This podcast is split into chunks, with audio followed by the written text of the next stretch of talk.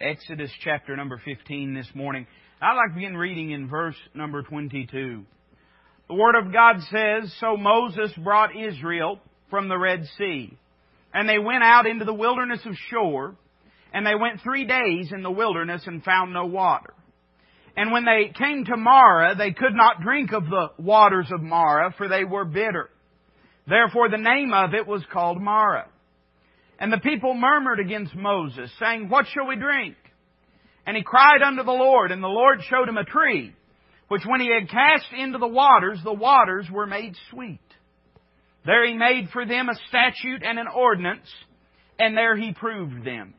And said, If thou wilt diligently hearken to the voice of the Lord thy God, and wilt do that which is right in his sight, and wilt give ear to his commandments, and keep all his statutes, I will put none of these diseases upon thee, which I have brought upon the Egyptians, for I am the Lord that healeth thee.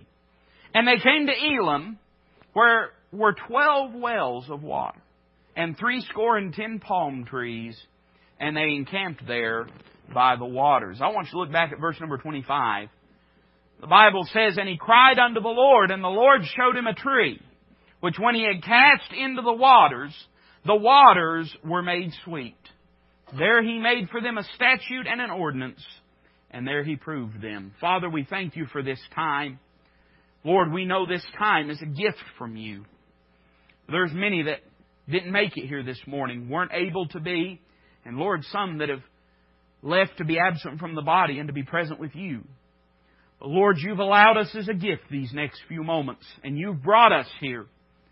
So Lord, I pray that what you brought us here for would be accomplished. And I pray that each and every person in this room, that their hearts would be yielded and open and malleable to the wooing and working of your Spirit and to the preaching of your Word. And God, that ere we leave this place, we'll know we've met with you, but Lord, also we'll know that we've given more of ourselves over to you. And Lord, that you've been glorified. Now, Father, I've asked you to do this, and I've counted you faithful, Lord. I know you'll answer. And I ask these things in Christ's precious name. Amen. When we read in Exodus chapter 15, we have the first stop along the way. After the children of Israel have left Egypt's bondage, they have crossed over the Red Sea, and they begin to travel, and Moses leads them by the wilderness to a place by the name of Shur. Now, Shur literally means a walled up place. And when they get there, I do not know what they were expecting, but evidently they were expecting water, because when they get there, there's no water there, and Scripture makes a very distinct note of the fact that this disrupted or disturbed their plans. They go along a little further and they find a place that has water. I do not know the original name of it, but afterwards they called it Marah, which means bitterness. It's the word from which we get our name Mary in the New Testament, and her name meant bitterness as well. But they named this place bitterness or bitter because when they arrive there, they find a pool of water, they find a resource, but when they begin to drink of it, it is, it is sour to the taste, it is bitter to the belly, it is dangerous to the health, and they spit it out, and with utter disdain, they step back and look at this place and pronounce bitterness upon the fountain that is there. Now they are left in a place where they do not know what to do. They do not know where to go. Now, as we sit here this morning, this may not seem like a very important thing, but I promise if you're sitting in the wilderness along with them, you'd understand that this was very much life and death for them. And they had to know where to go. They had to know what to do. You see, the problem that they had come up with is they had ran into a place that had water, but it had bitter waters. You know, when I begin to think about the idea of bitterness in our life, I, I find a beautiful truth in the Word of God. I, I began to think about what makes bitter waters bitter. You know, there can be a number of things, but we understand this, that water in and of itself is not bitter by itself. Somebody say amen to that. It's not bitter in and of itself. In fact, you might say this, that it is what is put into the waters that makes it bitter. Uh, I began to think about this last night, and I, I, tried to look around and think about different areas and bodies of water. You know, we're blessed here in East Tennessee. Everywhere you turn, there's a river, there's a creek, there's a lake, and I thought about all the various lakes we've got around here, and I sort of stopped and thought to myself, what is one lake that I would not want to drink out of? What is one body of water that no matter how thirsty I was, it'd probably be tough to get me to take a big old swig out of and a big old drink out of. I sort of, you know, thought about the Tennessee River, the, you know, the Holston and French Broad converging, and uh, if you ever drive down over that part of town, look in, it don't look too appealing. Somebody say amen to that. But there was one that beat the rest of them out. I thought to myself, just for my good health, if there was one place I probably wouldn't want to go take a big drink of the water, it might just be Melton Hill Lake. Now, if you're not from around here, that don't mean much to you. But if you're from around here, the second that I said Melton Hill Lake, you began to picture catfish with four eyes. You began to picture snakes that glow in the dark. Because Melton Hill Lake is situated up by all the uh, power and industrial plants.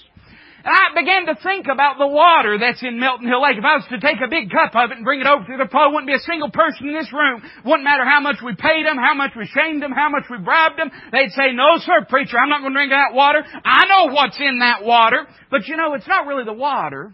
It's what's been dumped into it over the years. In fact, if you were to go about 277 miles upstream from the Melton Hill Dam, you'd find a place by the name of Buckhorn Mountain in Tazewell, Virginia. And there on Buckhorn Mountain, you'd find a creek that goes by the name of Clear Creek. And there, when the waters fall from heaven and when the snow uh, that is as pure as can be begins to dry and to melt and to flow, it begins to carry steam down off of Buckhorn Mountain. And 277 miles later, that very water will find its place into Melton Hill Dam. If you were to go another about 23 miles later on down the river, you'd find uh, the Kingston ash spill. Some of y'all remember that. And it just gets worse from there. If you were to go up onto Buckhorn Mountain in Tazewell, Virginia, I'd say probably any of us would take a big old drink of water from Clear Creek. But when you follow that water and it begins to pick up the dirt and the sludge and the animal droppings and the diseases, when it flows through towns and picks up industrial waste, when it gets all the way down to Melton Hill Dam and picks up the industrial waste from that city, you're in a place where you don't want to get anywhere near it. You know, life's sort of that way. Just as the water is a gift from the God of heaven, and it's pure and there's nothing wrong with it. I'd say that life is a gift from the God of heaven. I'd say most of us could acknowledge that it's not life that's the problem. It's what gets put into our life that sometimes causes problems. Life in and of itself is not a bitter thing. I think about a little baby when a baby is born. They're so perfect. They're so beautiful. Everything works. Nothing hurts and uh, you look at that perfect little baby, so much life bristling and beaming uh, from its eyes and from its face, and you look at it and you think often to yourself how precious it would be to go back to a time before all the heartache of life began, before all the suffering of life began. You look at a child and their childlike innocence and think to yourself, they just don't know what life might turn out to be. You see, it's not the life itself that's the problem, but if you walk this earth some 20, 30, 40, 50, 60, 70, 80, 90 years, you'll find there'll be a lot of stuff get dumped into your life. And if you're not careful, you'll let what gets dumped into your life begin to make you bitter. You know, bitterness is a scary thing, and I'll tell you why, because it's a subtle thing. The Bible talks about a root of bitterness. It doesn't talk about leaves of bitterness. It doesn't talk about a trunk of bitterness. It doesn't talk about a tree of bitterness. Oh, certainly it can grow up into that, but it begins as a root of bitterness. And if you were to look at those waters up at Melton Hill, they might not, just looking at them, look all that different from the waters in Clear Creek on Buckhorn Mountain. Maybe they'd be a little murkier. Maybe they'd be a little cloudier. But if you were able to look in and see all of the dangerous things that have crept their way into that water, you'd know what a danger it'd be to let that enter your system. And in the same respect, I look around this room and we've got a room full of people this morning and there might be some people in here that you'd look at them, you'd never know there's anything wrong. You'd never know. I mean, you look at them versus somebody else and they seem happy and they seem okay. But if you could somehow get a spiritual microscope and see into the depths of their soul, you might see some dangerous things creeping there that they've allowed to take root and to affect the way they live. When Moses and the children of Israel come to these waters, they find that there's nothing wrong with the waters. In fact, they were in a better shape than they were before because they had been in a place where there was no waters. But when they get there, they find that they've been polluted. I wonder what are some things that might pollute the waters of our life. I want you to look in our text. I want you to notice three things. Look at verse number 22. The Bible says, So Moses brought Israel from the Red Sea and they went out into the wilderness of Shur, and they went three days into the wilderness and found no waters. Can I say this? That one of the ruining agents of our life sometimes can be the detours that our life takes. Is your life today what you thought it was going to be 20 years ago? I'd say most of us would have to admit that there's things that we haven't planned on. I'd say most of us would have to admit, I always think it's, it's kind of funny. This is going to seem ugly and I hope it don't offend nobody, but I think about young, young kids in college and man, they're so optimistic, they're so bright-eyed, and they just, everything's going to work out. And, uh, you know, they ought to go down to McDonald's sometime and see people with, with bigger degrees than theirs sitting there working at McDonald's. You know, I mean, uh, the, the, you know, they always think it's going to work out. They always think it's going to go as well as they plan. I'm not being critical. I'm not being cynical. If that's what God has for your life, by all means, go for it. And by the way, I don't think I'm better than the person down there flipping the burgers at McDonald's either. I think if that's what you've got to do to make ends meet, God bless you. You ought to do it, and I believe God will bless it. But what I am saying is this, that most folks don't plan for that to be the end of their life. Most folks did not set out for that to be the case. Certainly we could look at people in this world that have been ravaged by drugs and alcohol and illicit relationships and they never planned for that to happen. They didn't look for that to happen. I used to tell the young people when I was a youth pastor, you know, we was kind of in a rough part of town and when the church bus took you to church, you got a whole life lesson just riding to church over in that neighborhood. And, uh, I, I mean, listen, I, I, I've had people in my Sunday school classes that had to see their their mamas out on the corner when they were being brought to church on the church bus. And uh, I used to tell the young people, when you see that lady down on the street corner, she didn't plan for her life to turn out that way. When you see the bum down in the gutter with a bottle in his hand, he didn't plan for his life to turn out that way. When you see the fella down in the ditch with a needle in his arm, he didn't plan for life to go that way. We never plan for things to go bad. We never plan for things to go wrong. There's probably people in this room uh, that have things have happened in their life. I'm talking about you didn't plan for your marriage to go that way. You didn't plan for your kids to go that way. You didn't plan for your health to go that way. But somewhere along the way, a detour came up in your way. I think sometimes because the detours in life, people can get bitter. It didn't happen the way I wanted, preacher. Well, no, but is God still on His throne? Is God still on His throne? It may not happen the way you wanted it. Can you imagine how discouraged that they were? They had just seen God part the Red Sea. But now they come to a place and they're worried if God can even provide. Well, I think about that in our lives. Oh, Lord, help me now. I think about that. You know, the greatest miracle that ever happened in your life was the day you was born again. That is the greatest miracle that has ever taken place in your life or in my life. God has done a lot of things in my life, but He's never done anything as big as the day that He saved me from hell and from my sin. He's done some big things, but sometimes, even though God has parted that Red Sea, we come to some places of barrenness and we begin to worry whether God can provide for us. I think sometimes the detours of life. I want you to notice the second thing. Look at verse 23. The Bible says, And when they came to Marah, they could not drink the waters of Marah, for they were bitter. Therefore, the name of it was called Marah. I don't know if you notice a theme, but did you notice that in that verse, if you count bitterness and Marah as being synonymous one with another, that one, two, three, four times in one little verse, they've used the word bitterness. Bitter, bitter, bitter. I think probably the disappointments of life can sometimes make us bitter. I think sometimes some things that we've worked hard for that don't turn out the way we expected them to turn out can make us bitter in our life. You may be in this room, and this may be redundant, I don't know, but I'm trying to trust the Lord to do exactly what needs to be done and to say exactly what needs to be said this morning. You may be in this room and you, listen, you thought your kid's going to turn out a lot better than they did. Come on now. I shouldn't have to do a backflip. If that's you, just say amen to it. You, you, you thought things was going to, it's been a disappointment to you. Maybe you thought, listen, you thought your money situation was going to turn out different. One thing about money, everybody wants more of it. Somebody say amen to that. Maybe you thought you weren't going to wind up in this station in life, but it's been a disappointment to you. I wish I could tell you there's nothing that I've ever been disappointed in in my life, but that's not the reality of things. Here's the reality. You're going to be disappointed. What are you going to do with the disappointment? I think probably the disappointments in life. Look at the next verse, verse 24. The Bible says this, And the people murmured against Moses, saying, What shall we drink? I think the defeats of life sometimes can make us bitter. They're at a place where they don't know what to do next.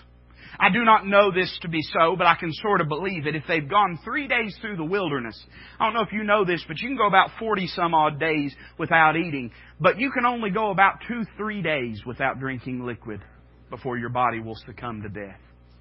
It very well could have been that they had gone into the wilderness and they had nothing left and they had nowhere to turn and they had nothing that they could do. I don't think when they murmured against Moses that they were being unreasonable. I think they were being perfectly reasonable because they turn and look at Moses and say, what are we gonna do now? We don't know where to turn and we don't know what to do.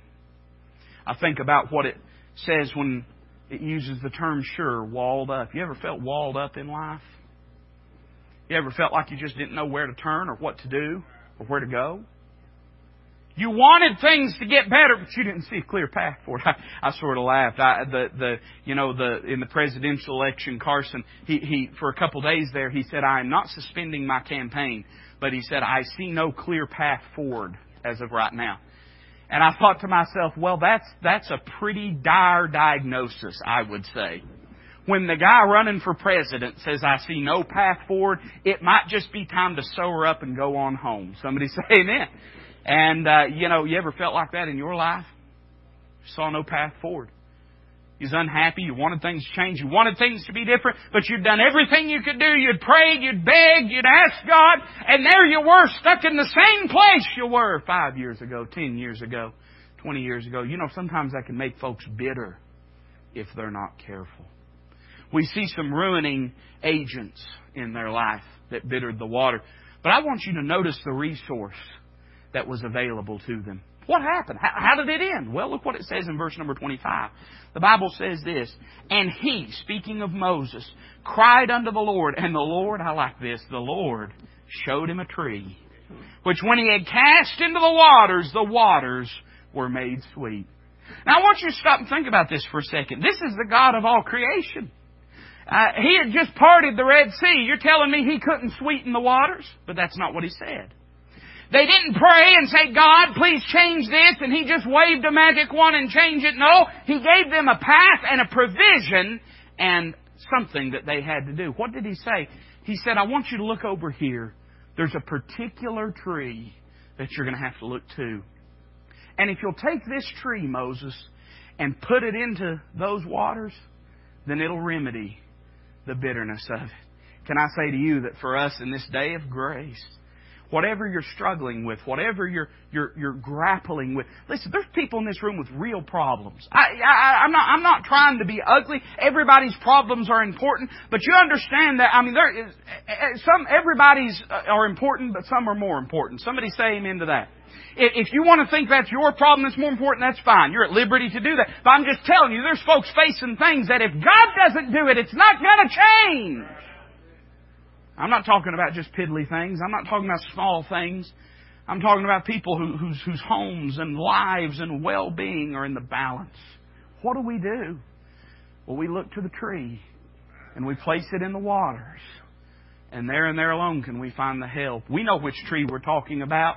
Because the Bible says this, uh, that uh, Christ Jesus redeemed us from the curse of the law, being made a curse for us. For as it is written, Cursed is everyone that hangeth on a tree. You see, the cross, when properly applied, gives us the invigorating spiritual strength we need to face whatever we're coming up against.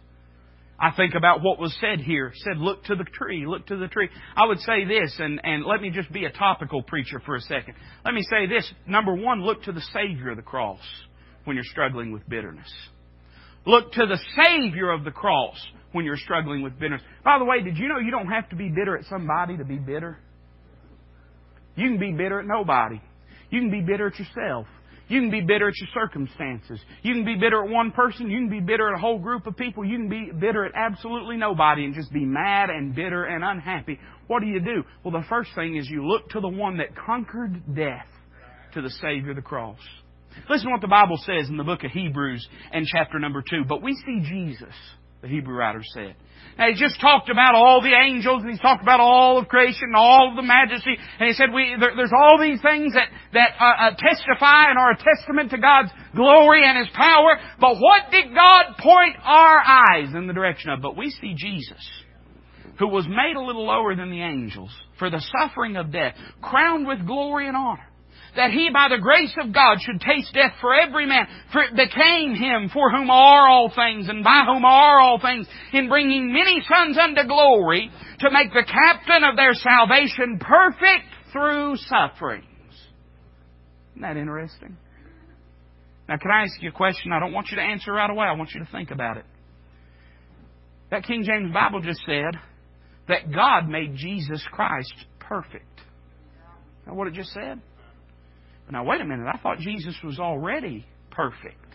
Somebody say amen to that. Am I right? That he, he knew no sin, in him was no sin, he did no sin. What's being said here is this it did not make Jesus perfect in God's eyes, for he was already perfect in God's eyes. But it did make him mature, complete, and perfected for what we need in our eyes.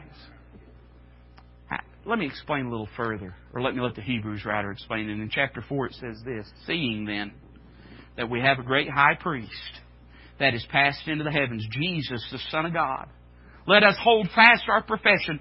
For we have not high priest which cannot be touched with the feeling of our infirmities, but was in all points tempted like as we are. That bitterness you feel, he was tempted by it. If ever there was somebody prone to be tempted by bitterness, wouldn't you say it'd be the smitten and sacrificed Son of God? But what does it say? but was in all points tempted like as we are, yet without sin. Let us, therefore, you like that word therefore, right? Because that, that, that predicates something. That, that says here's something that we've just read because of this, in light of this, in the, in, in, in light of the truth and the scope of what's just been said. Because we have a high priest, because we saw him crowned with death, because he's suffered and been made a perfect captain for our salvation, because of all these things, because whatever you've been through, he's been through, because whatever you're suffering with, he's suffered with, and because he's still within reach, it's not he was touched with the feelings of our infirmity. It's He is touched with the feelings of our infirmity. Because when your heart beats, God heart beats. Because when your heart aches, God's heart aches. Because He is still attuned through the indwelling of the Holy Ghost. An enthroned Savior is present to intercede. Let us therefore, therefore, come boldly unto the throne of grace that we may obtain mercy and find grace to help in time of need. I'd say first off, if you're struggling with bitterness today, find yourself at the foot of the Savior and ask Him for the help that you need to overcome it. I'd say number two, not only look to the, to the Savior, the cross, but I'd say look to the sacrifice of the cross.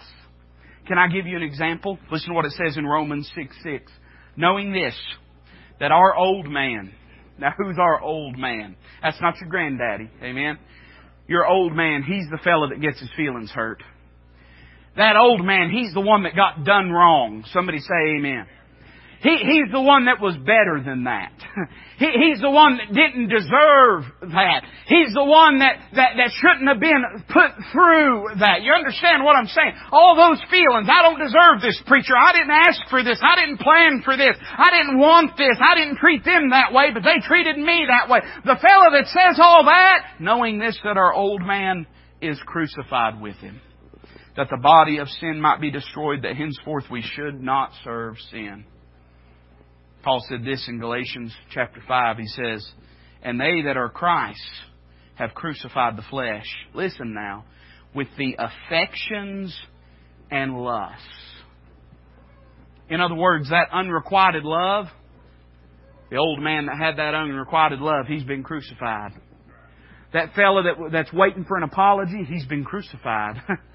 what, what about the disappointments in life? Well, all the lusts, they've been crucified all the things that we desire. You know what the truth is here? When you were born again, when you asked Christ to forgive you and save you of your sins, your old man was laid to death with Jesus Christ. And now the new man walks in faith and in total devotion to Him. Listen to what it says in 1 Peter chapter number 2. I want to give you a third thing. We ought to look to the Savior, the cross. We ought to look to the sacrifice of the cross. But 1 Peter chapter 2 says this in verse 19, For this is thankworthy. If a man for conscience toward God endure grief, suffering wrongfully. For what glory is it If when ye be buffeted for your faults, ye shall take it patiently. But if when ye do well and suffer for it, ye take it patiently, this is acceptable with God. We, see, we don't like that. The old man doesn't like that. The old man, he, he, he's, he's owed something better, right? That's what we think. I, I don't deserve this. For even hereunto were ye called. Because Christ also suffered for us, leaving us an example that ye should follow his steps. Who, listen now, who did no sin. Neither was guile found in his mouth. Who, when he was reviled, reviled not again. When he suffered, he threatened not, but committed himself to him that judgeth righteously.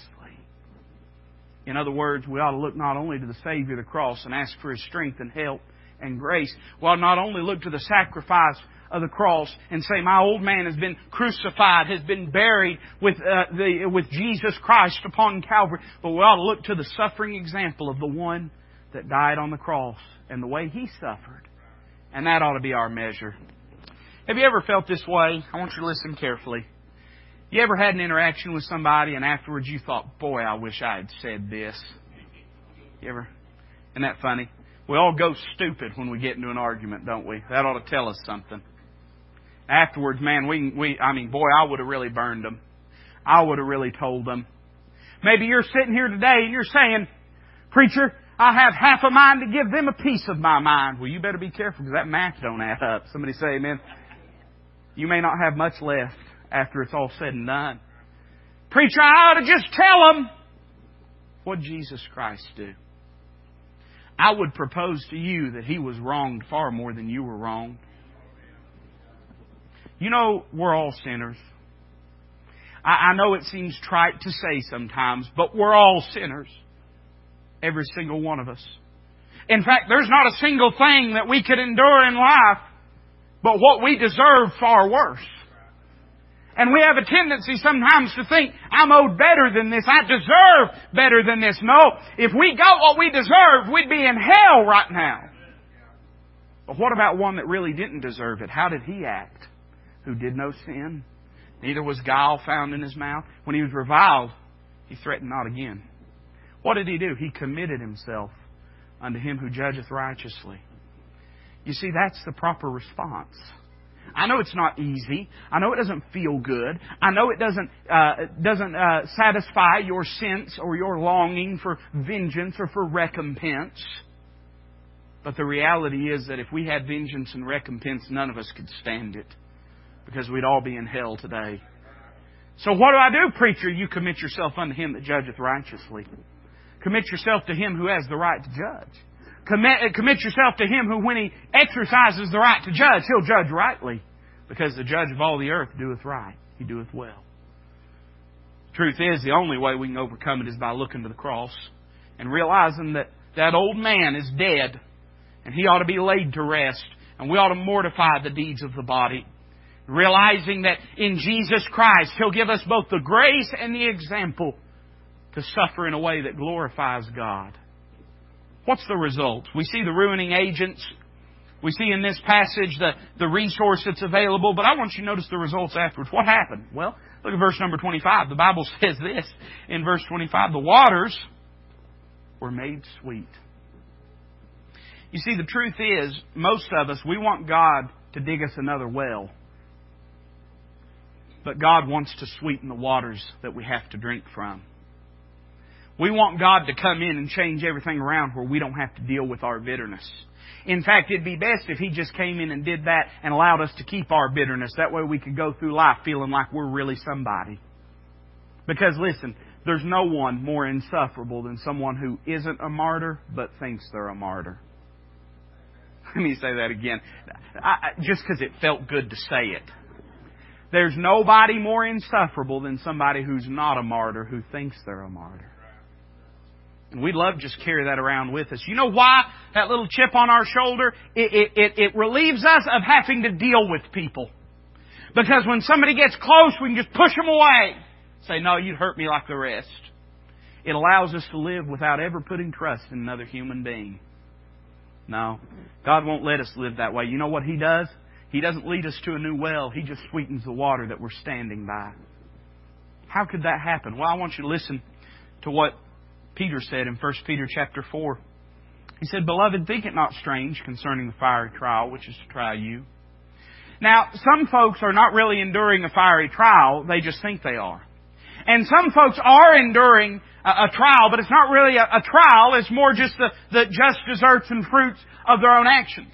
But anybody that's bitter, they think they're enduring a fiery trial. I've never met anyone who was bitter who said, it really ain't a big deal, preacher, but I'm bitter about it anyway. We always think that we are the victim. That's fine. Go ahead and think that. Here's what God says to you. Beloved, think it not strange concerning the fiery trial which is to try you, as though some strange thing hath happened unto you. But rejoice, inasmuch as ye are partakers of Christ's sufferings, that when his glory shall be revealed, ye may be glad also with exceeding joy. If ye be reproached for the name of Christ, happy are ye, for the Spirit of glory and of God resteth upon you. On their part, he is evil spoken of, but on your part, he is glorified. Now listen carefully. I don't know when we thought that becoming more Christ-like wouldn't involve suffering. But somewhere along the way, we've tricked ourselves into believing that we can be Christ-like without ever having to endure suffering. When in fact the entire ministry of Christ was defined and declared through suffering. You say you want more God on your life? Well, if you suffer, that's, that's having more of the Spirit of God and of glory upon your life.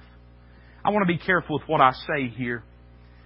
I, I don't necessarily believe that that glory follows, or I don't necessarily believe that glory is the product of suffering, but I do believe that glory follows suffering. You know what you may find? You may find this, that whatever you're going through becomes the greatest channel to knowing God that you've ever experienced. You ever stop to think about the Apostle Paul and that thorn in the flesh? Three times he begged God to take it away. Three times God said, No, Paul. Afterwards, Paul says this I will therefore glory in my infirmities that the power of Christ may rest upon me.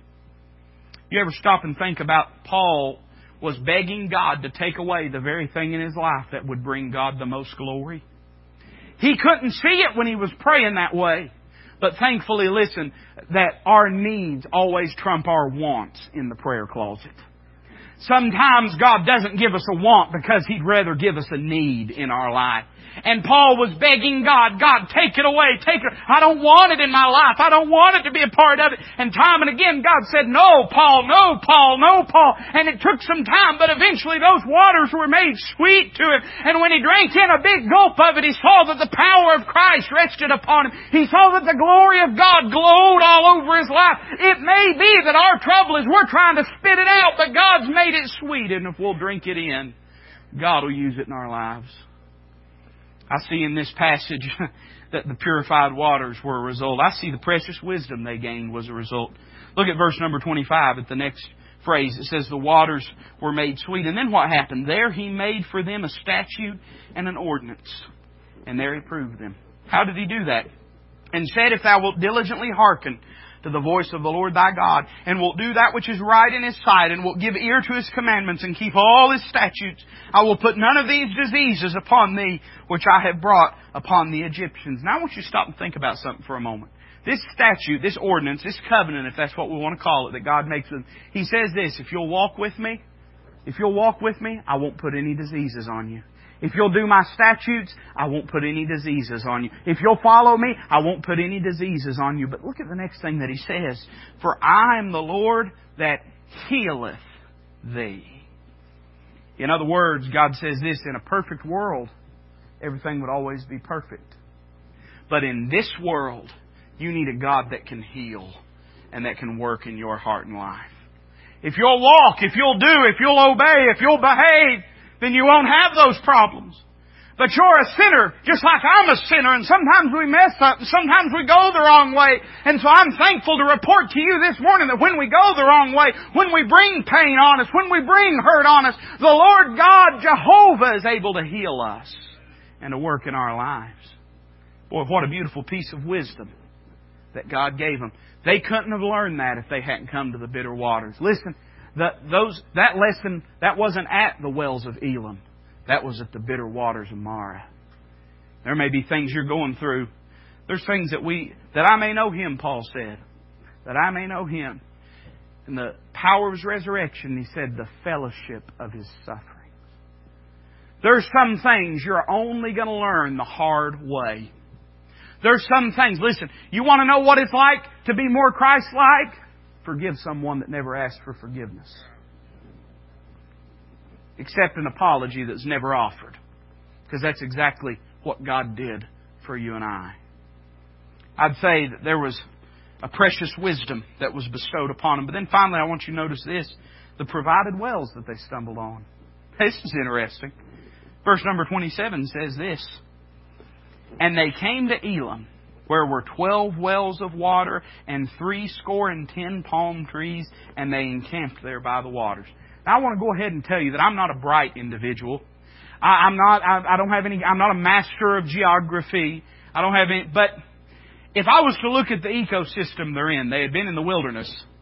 And I've never been to the desert. Can I confess that to you? I've never been, but I'm pretty sure if you're in the desert, if you're in the wilderness, and you stumble up upon 12 wells of water and 10 palm trees, you know what you found? You found yourself an oasis. As they stumbled along, they could have never imagined that just outside of sight was the easy path that they were begging and pleading God for. God wouldn't bring them there till they drank of the waters that had been made sweet. You know what you may find in your life? I don't know this, but you may find this that just beyond forgiveness lies deliverance. Just beyond forgiveness lies deliverance. It could be that God's trying to teach you something in your life. Did you know this? Did you know that God doesn't, uh, doesn't savor the suffering of His children? God doesn't sit up in heaven and enjoy watching us suffer. It does not bring glory to God for us to be bitter, and it does not bring joy to God for us to suffer and experience those things. God's not sitting up in heaven laughing and cackling and rejoicing in our suffering. God doesn't want to see us suffer. You understand when your heart breaks, His heart breaks. He's going through this just as much as you're going through this. So if you're still standing by the bitter waters, it's probably because God's not done with you there yet. And He's got something for you to deal with before you move on. It could be that if you'll learn that lesson, that just beyond that forgiveness, you'll find deliverance in an oasis and the thing that you've been looking for. I've never found a Christian with a grudge and with a song. Never found a Christian that had both. If you want to keep your grudge, that's fine. But you'll have to give your song up. If you want your song back, it's time to let go of the grudge and ask God to deliver you.